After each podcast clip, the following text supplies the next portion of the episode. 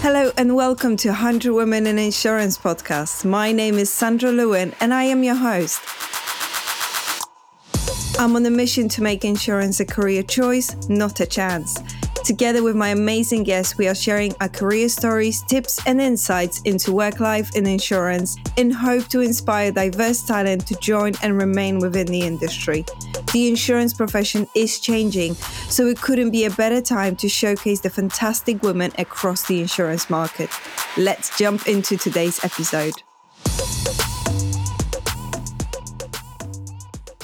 Bijal, welcome to 100 Women in Insurance podcast. I am very happy you're here. Um, I found out about your profile, about your journey from Sarah Saturn at Send, uh, and I, I, was I was straight away very excited about this conversation. So it's it's really good to have you here. Um, this podcast is also sponsored by Send, which is just incredible. I'm very excited about this. And for those who don't know, um, Send is a award-winning insurance software company.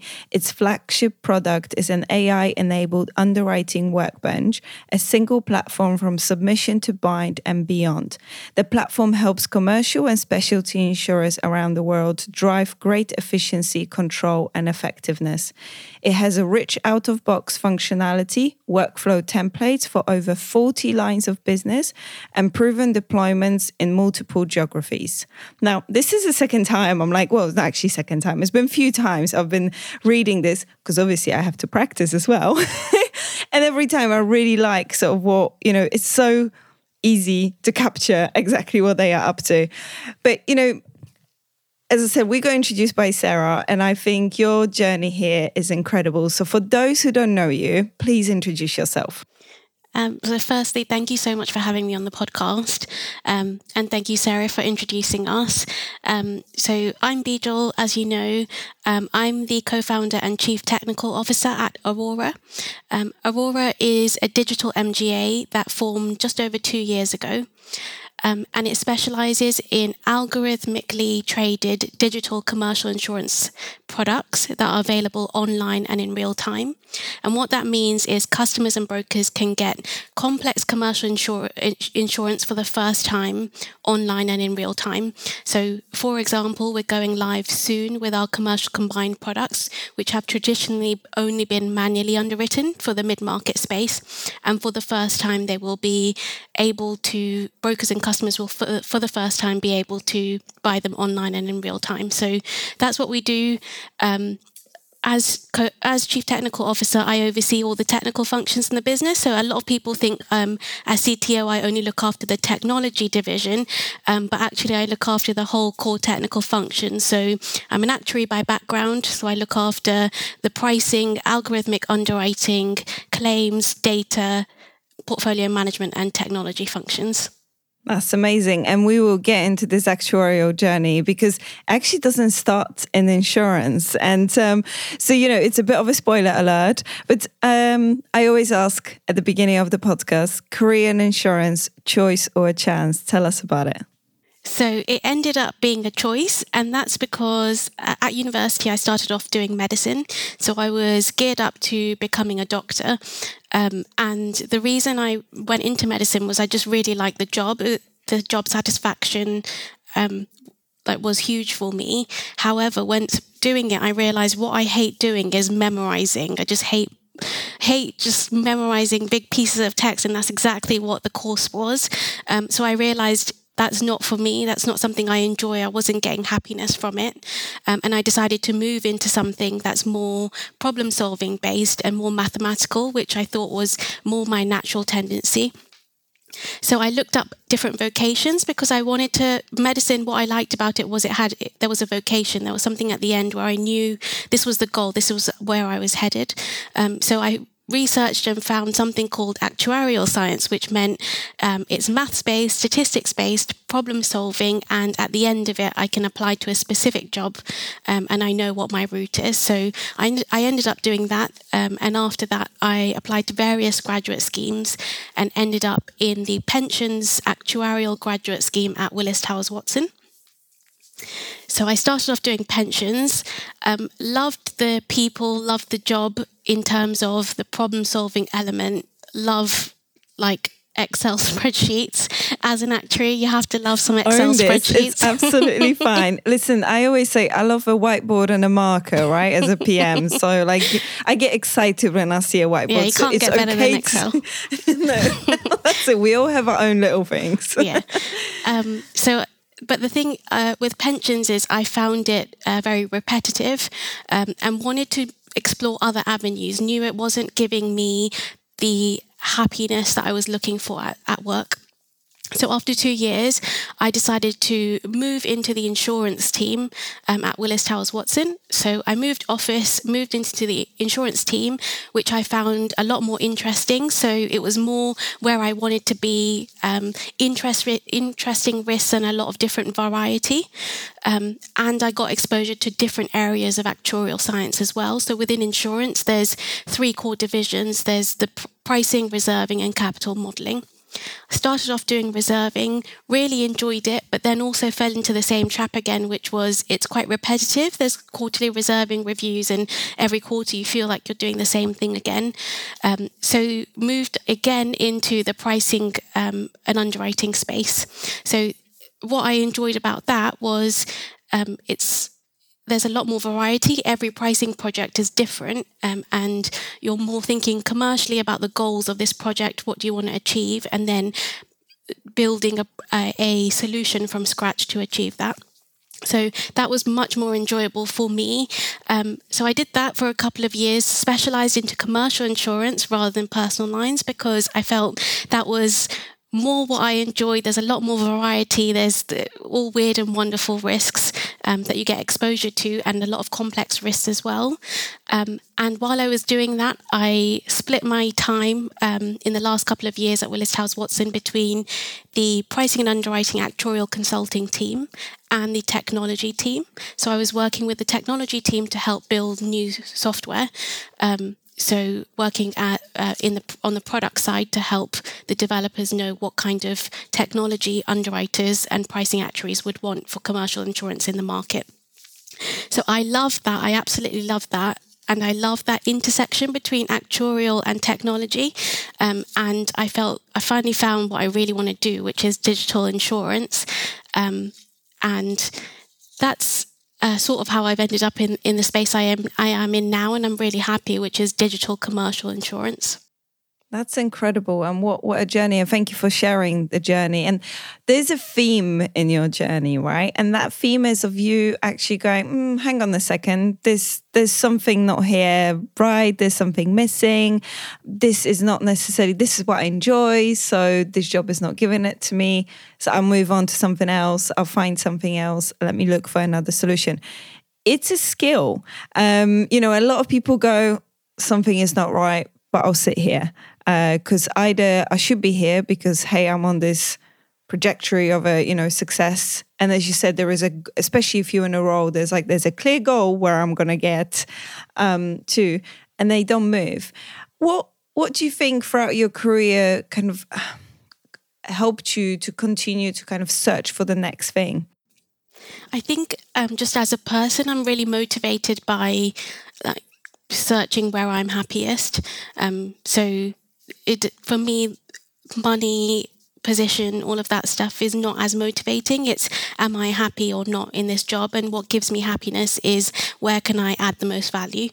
Um, and so that job job satisfaction that I've been looking for the whole time, it, it, that's what motivates me. Um, is providing value. And so that's all i'm always trying to iterate to find how do i optimize my own happiness at work given we spend so so many hours of our life at work. How do i optimize my happiness within those hours? I think that's so important is uh, you do you know yes we are going to have bad days but but in principle, you sh- you should be enjoying more or less what you're doing, isn't it? And if not, then there is or finding a way to enjoy it, and then finding something within. I mean, how do you? You know, if someone is listening to it and they're going, yeah, well, I'm not feeling it, but I also don't know where to go. Like, how do you go out there and look for this other option? Um, I think it's building a network and asking around. Um, so the first thing, a lot of people ask me this because they're stuck in what they know they're not happy and they want to change, but they don't know what to change into. And the first step is always figuring out what you enjoy and what you don't enjoy. And it may be that you're not happy where you are, and it's just um, it's sort of discovering yourself while what, whether you're young or not. It's discovering what parts of your job are making you unhappy and what parts are making you happy, and then focus on developing those parts you enjoy and doing more of that. So, what job can give me more of the things I enjoy and less of the things I really don't enjoy? I like that. That's that's brilliant, and I find it fascinating. So you and uh, you know in one of the largest broking houses, your career path is pretty much set. You know where you're going, you're successful in what you're doing.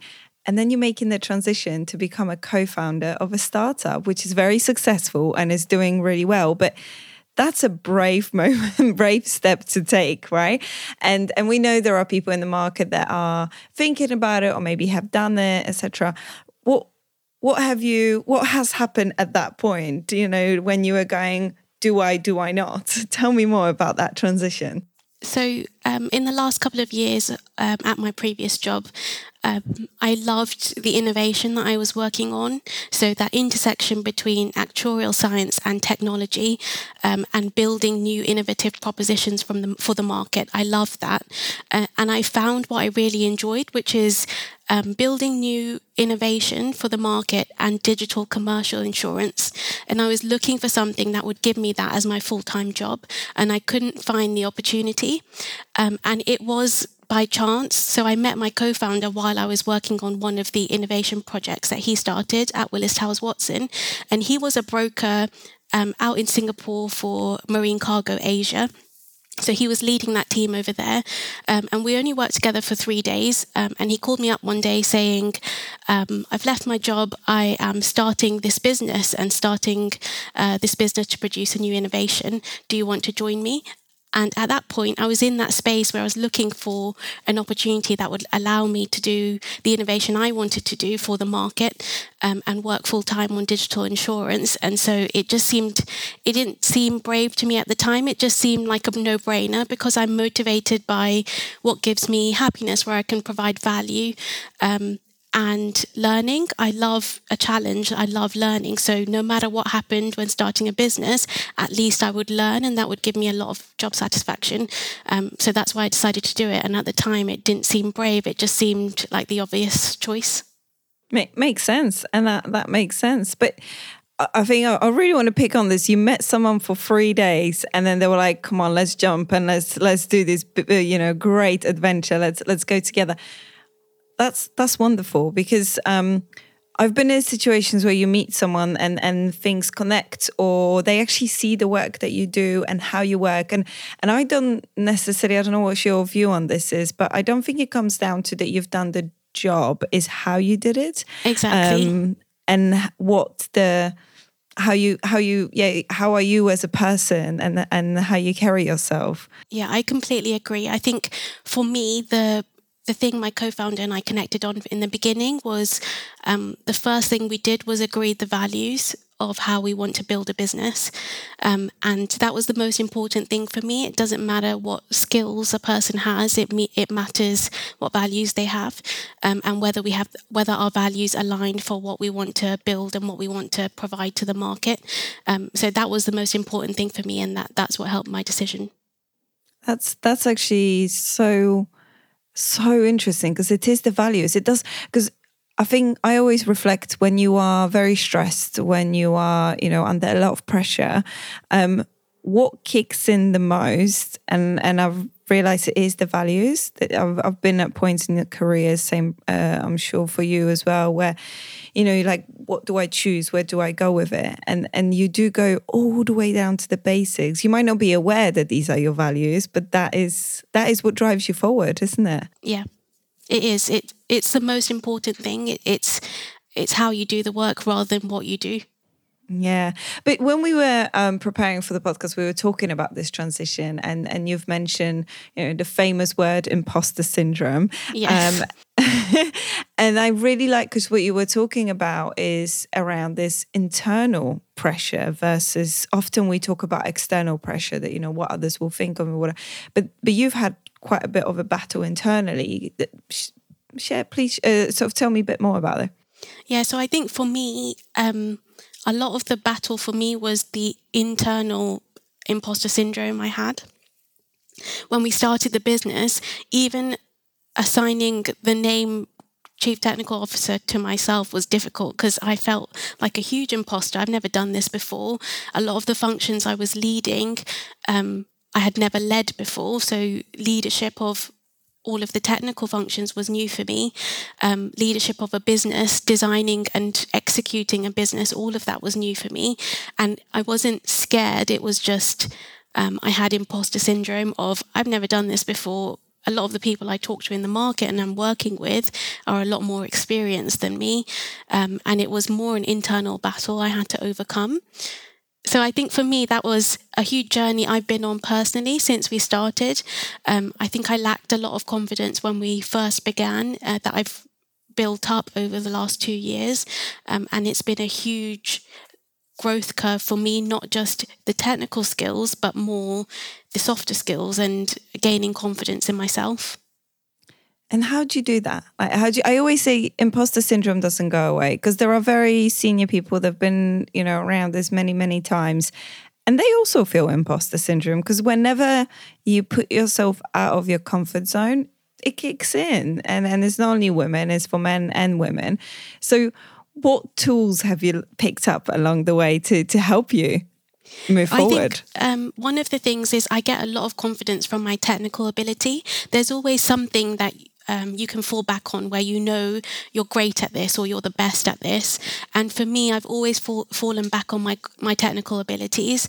Um, so that gives me in that arena, I'm really confident and in myself. So I've I, I use that as a tool to give myself the confidence to lead a meeting or a proposition or anything in life. I use that um, as a tool to leverage um, and build upon for my confidence.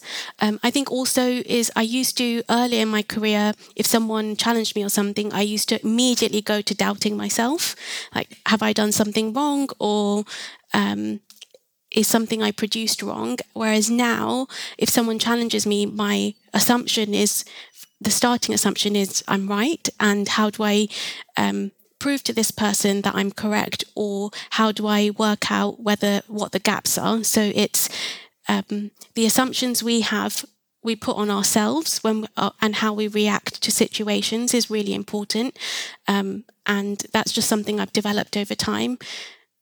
So I think it's it's a combination of the two, having something to rely on to build confidence upon, um, as well as the assumptions you have yourself and, and managing how you react to situations.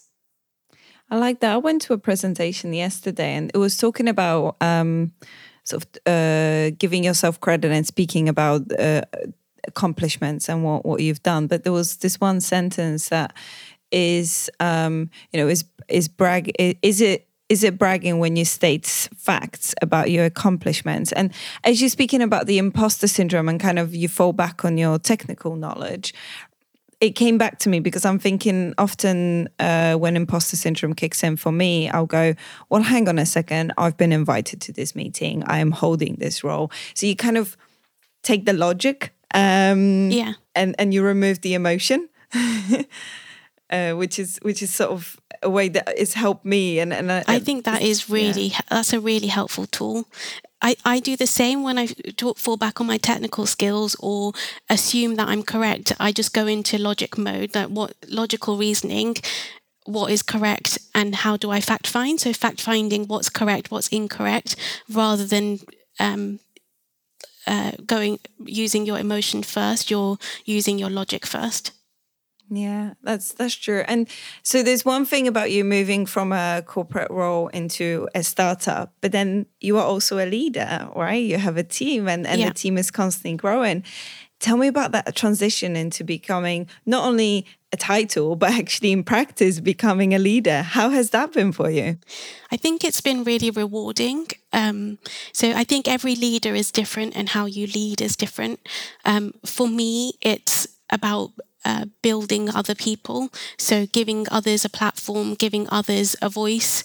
Um, and designing and op- for me it's been about designing an operating model that i haven't seen or experienced in insurance where different specialists are working together every day on the same goal and that requires a lot of understanding a lot of patience um, and a lot of empathy from each individual um, and that's really helped me because then it my leadership style hasn't had to I haven't had to change my personality. I've used um, the things that I'm good at to help me deliver that in the best way. Yeah, and you you know I remember you talking about the uh, the style that you have, um, which was and how did you have to find your way to come out of a shell, which I think is quite an interesting concept because often certainly the leadership courses have have changed over the years. I remember sitting in the leadership course uh, about nine years ago, and I was like, "You have to," you know, it was it was basically teaching you to be very alpha male kind of thing, and I was like, "I can't be this person." Now the courses have certainly changed, and they talk about the styles and how. Tell me about your style, and tell me about how you actually been on the journey to find it. Um. So you'd have to ask my team, but um, I always try to be firm but kind. So, um, something that uh, so I have an actuary who works with me within my team, uh, Ian, who really helps me with this because uh, he works within my team, but he's got a lot more years experience than me, um, and he's always told me just explain your intention and that tool has really helped me. So whatever meeting i'm having whatever i'm explaining to someone whatever i'm asking of someone someone whether it's negative or positive i always lead by this is my intention. Um, and that's really helpful for to help the other person understand where you're coming from and why they're being asked to do a certain thing. So that's really really helped me. Um, and apart from that, it's uh, just understanding, empathy, um, what's been really enjoyable is getting to know what people are good at and what they're not good at and what they really enjoy and where do they thrive and tailoring their roles towards that so that they are their best selves that brings value to themselves brings value to the business and we get the best out of them and they get the best out of themselves. That's been really really enjoyable. It's it's such a beautiful way the way that you describe it because you you you approach it with curiosity and that's a that's an incredible leadership um, skill because uh, even you said about your team member Ian, who you know a lot of people would feel threatened in these kind of situations, especially as a leader. But actually, if you can recognize, okay, well, what do I know? What do we need to know as a team? How do we fill the gap? How do we support each other and just equally contribute towards it? So much more powerful than trying to know it all. Um, yeah, I, and, I completely and, agree. it's yeah, it's a very different um very different dynamic which is which is beautiful to hear. Yeah i think openness and transparency are really important to me.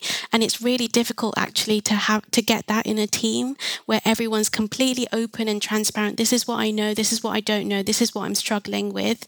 But once you um, start building those relationships with people and with your immediate team members and hopefully as we scale uh, with our bigger team as well that removes a lot of barriers. And for what we're doing, which is new in the market, new innovation, it's really important that we build empathy, we build a connections with people and we build trust. So for us, for example, we need to build trust with our insurance partners to allow them to do something with their capacity for the first time automate underwriting that hasn't been done before for this segment of the market. And we're able to do that because of the relationships we build and the trust we build um, with them. So we understand what do they what they what do they want what do they not want? Um, what would give them the confidence and trust to allow them to allow us to do this? So that openness transparency understanding is really key not just for enjoyment in working and building team building skills, but it's also really important to deliver new innovation. Yeah, and it's we we've touched before as well on talent, right? Because you said you're building something new. So how do you how do you bring that talent together to actually bring something, build something new? Um, I think it's uh, recognizing the different specialties you need, whether it's generalist skills or specialist skills, and then bringing the best in those specific areas together. So, um, where we, everyone should be aligned is in values and culture and in the ways of working, and where everyone will be different is in their specialist technical skills. So, someone may be a project manager and really organized, someone may be a, an engineer, someone may be a broker or an actuary. Bringing those different skills together, working together to towards the same goal. So, understanding the same goal, we're out here to deliver this innovation. How can I leverage my specialist skills to be able to deliver this? Um, so, it's that collaboration. Um, on the basis of the same culture and values to use your unique strengths to deliver the same thing. Right. I have a so I'm a very visual, and as you were describing, I'm like, there is a picture right there, yeah. which is you know values, culture, and then we all add their own little bits and special. So simple, um, in you know, but then it's it's not always is not always executed. How do you um you know, you you're building an amazing culture in your business. I mean, just before we were talking, I was like, "How's your Friday going?" Like, we have no meetings on Fridays, and I love that. What kind of, you know, that's a brilliant policy to have, so you can actually read your emails and and do some work. Um, you know, how do you how do you set out? Because you you've been able to actually set the culture, set the values, and then maintain it as you grow. Yeah. What do you think allowed you and your co-founder to do that? Um, I think it's, uh, especially when you're a small team, um, anyone who's um, not aligned with those values or disruptive can cause a big dent in the team. So it's finding the right people um, it, within the interview process who align on the on collaboration, on transparency, um, on understanding. But then also while working, it's um, I read somewhere that it's when you're at work and you know that the behaviors you do naturally um, are rewarded, and the behaviors you are, don't do naturally and you're are you're are against are um, frowned upon within your business, that's when you know you're in the right culture for you. Um, and that's really true. It's just how you, how you react day to day. It's in the micro things rather than the macro culture. Um, whenever a situation happens, or how you deal with any meeting or deal with any situation, it's how you actually deal with that. Um, that is really important rather than the macro having a macro meeting saying this is the culture of the business we all need to do this it's more in how you behave and the standards you set yourself um, in the day-to-day operations of a business. That's actually so powerful in a right way for businesses to reflect but actually for you individually to reflect. I think it's again we often miss the the small nuances the small things and and if you tune in more into how you feel, how the what's the reason behind you feel this way, that's where you will really get a good feeling of whether it is a right spot or not. I love that. That's brilliant. I didn't I didn't yeah, never I'm definitely gonna be Googling this now. and you know, there's a there's a bit of um uh, especially if you big, you know, if you follow on social media and stuff like that, there's a bit of a glamour around setting up a business, um, and you know, it's all great overnight, absolutely brilliant. Um, how has it been for you? You know, what's the kind of not that I want to say is, is negative because I'm sure it has beautiful things, but like, what's the reality of actually having a startup, good and bad? Um, so I'm going to contradict myself. So one of the biggest things for me has been that um, it's hot it's hard work. So obviously you expect that um, when you start, but it's it is graft. It is hard work. Um, for us, we're not leveraging an existing brand. We are completely starting from scratch. So it's building every area of the business up from scratch. Um, so it is hard, but it's extremely rewarding. Um, and then to contradict that, it's hard, but it's not as hard as people think. So a lot of people um, ask me, what are the hours like? Or, um, you know, you must be working like every night and every weekend and you've probably like not slept in in years and actually it's not much different from my life when i was a consultant um, as a consultant, you're often working to really tight deadlines, and sometimes you're working long hours. And it's similar to that. I, I wouldn't say that the hours I work have changed since um, my last role. So, yeah, it's, it's a bit of a con- contradiction. It's hard work as you would expect, but actually, it's not as hard as some others might expect. It's not, you don't have to do you know, kill yourself or put in more hours than you are doing in your jobs now. Yeah, I think that's a I think that's very fair. And as well you work in I guess maybe the responsibility, not that you're not responsible for your work when you are working in a big organization, but certainly when you are co-founder, maybe that the responsibility sits in in other what would you say are you know, because I've been on that corporate trajectory and I never, if you've asked me, you know, five years ago, would I ever switch to my my setup is different to yours, but still kind of not having um, that steady corporate role, I would have just laughed right in your face. Now I can't fully imagine how I would go back. Um, but they are different skills and different. Um, it's not for everyone one or the other, right? You've experienced both. What would you say are the traits of of kind of skills and traits that are more in a startup versus a large corporation? Um, I think for me, it's it's been a bit of a different experience, and this goes back to the imposter syndrome and gaining confidence, which is I didn't know if I could do it. I just knew I would learn a lot and I would give it a go. Um, but actually, what I've found is it's what I'm doing is very similar to what I used to do. So it's uh, designing a solution, building a solution, and then executing it is very similar to building a, a, new innovation proposition within a big corporate. You have different challenges, and a lot of those challenges may be legal in a large corporate, whereas in um, a startup, you have more leverage to be able to execute at the pace you want to because you've got less of those barriers, but you face compliance issues in another way. So you need to make sure that then you're compliant with a regulator and you're compliant with all, all of your um, insurance partners. So it's similar and different, but I would say I have a lot more control um, and a lot more uh, in the beginning, I used to think, oh, am I allowed to decide what the new this new innovation for the market is and am I allowed to design the operating model and execute it? But that's what's really fun is you have to ask a million different people in a large corporate whereas in a startup you're the decision maker and you've got that decision maker making ability um, to be creative, design something, and actually see it through and execute it, which is really fun and rewarding. And and um, and I appreciate the opportunity I have to do that because I know a lot of people don't have that opportunity.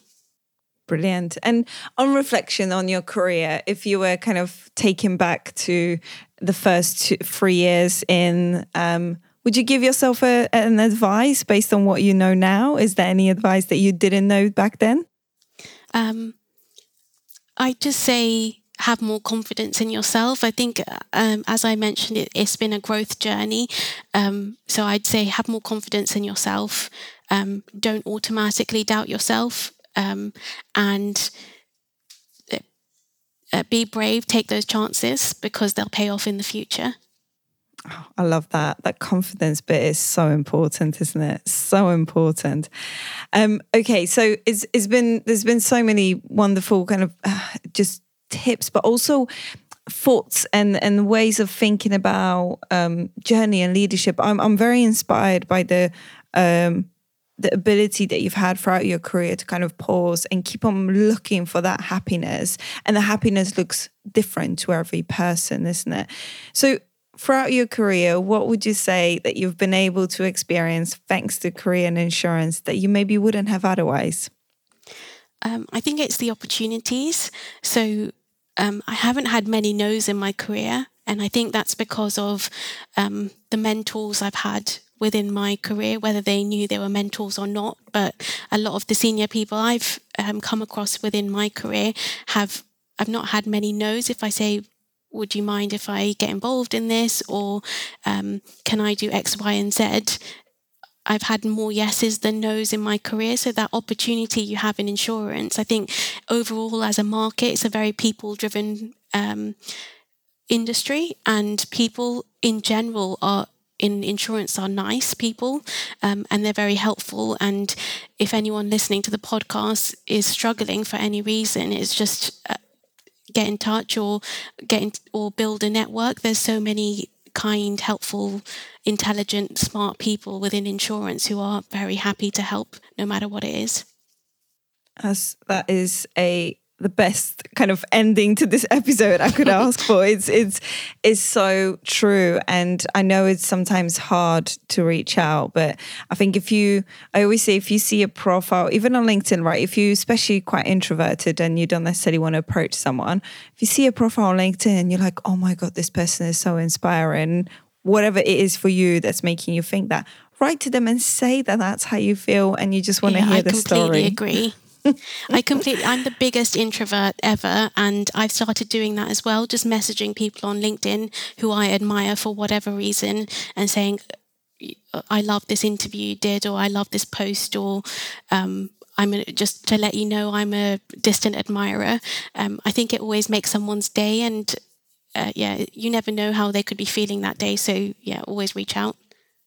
Yeah, and you never know what what will open up as well, and and you know people always, especially if you're in that point that we spoke about where you not sure where to go, look at people that inspire you, and they'll share you various stories, and then you can make your own mold yeah. and shape.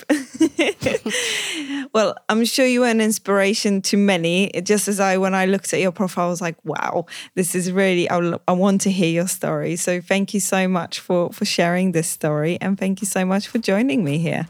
No, thank you for having me. I really appreciate it. Thank you for listening to today's episode. Help me to share these stories with as many people as possible by rating the podcast and sharing episodes on your social media platforms. Remember, this is a podcast for you, so your opinion matters to me. If you have any recommendations on comments, please get in touch. Don't forget to follow the podcast on social media at 100 Women in Insurance to find out about the upcoming releases, guest spotlights, and top career tips. See you in the next episode.